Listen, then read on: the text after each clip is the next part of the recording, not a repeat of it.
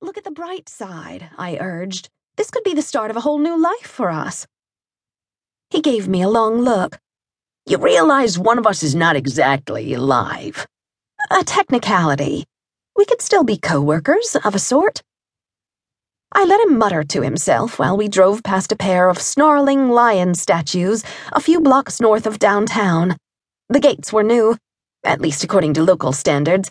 They'd been erected in 1924 and marked a historic neighborhood that had prevailed in one form or another since the founding of Sugarland. Each lion stood atop a thick limestone base done in Art Deco style, with pink marble accents and round bronze lights dripping green patina. Mature trees lined the street, and beyond them stood large homes, most constructed at the turn of the last century. They were solidly built and sat far back from the street, behind stretches of grass and carefully placed landscaping. Excuse me for thinking through all your big plans. Frankie turned away from the window and regarded me with a serious expression that meant trouble. Consider this. What happens when I get free? It was quite a hypothetical. We didn't know how long that would take. Nothing we'd tried so far had worked. Of course, it wouldn't be kind to bring that up. When you're free, I said, as if it were that simple, we'll still see each other. I couldn't imagine it otherwise. For better or worse, we made a solid team. You have to admit, we've done a lot of good in the short time we've been acquainted. We'd brought killers to justice, we'd uncovered family heirlooms, and we'd helped ghosts find purpose and joy, even on the other side. Frankie looked at me like I had two heads. He sighed and pulled off his Panama hat, revealing the stark round bullet hole in the center of his forehead. He raked his fingers through his hair. Listen up, Legs.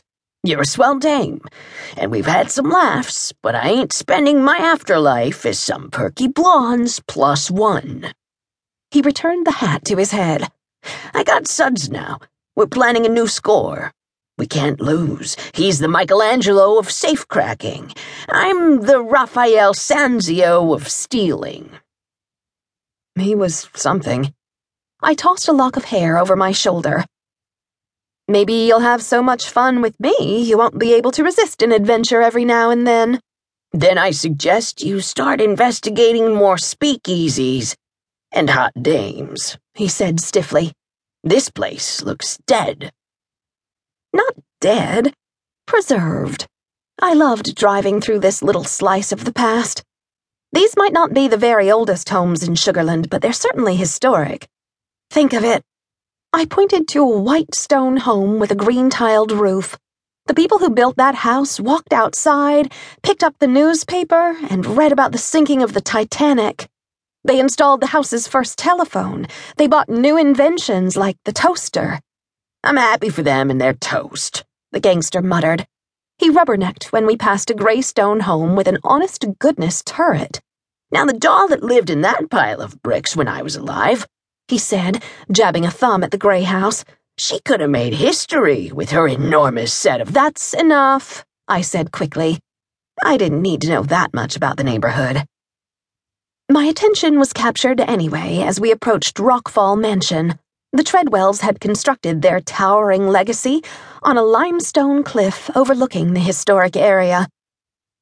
Built to impress in 1886, the Rockfall estate had been a jewel in the crown of Sugarland, and it still was, mostly.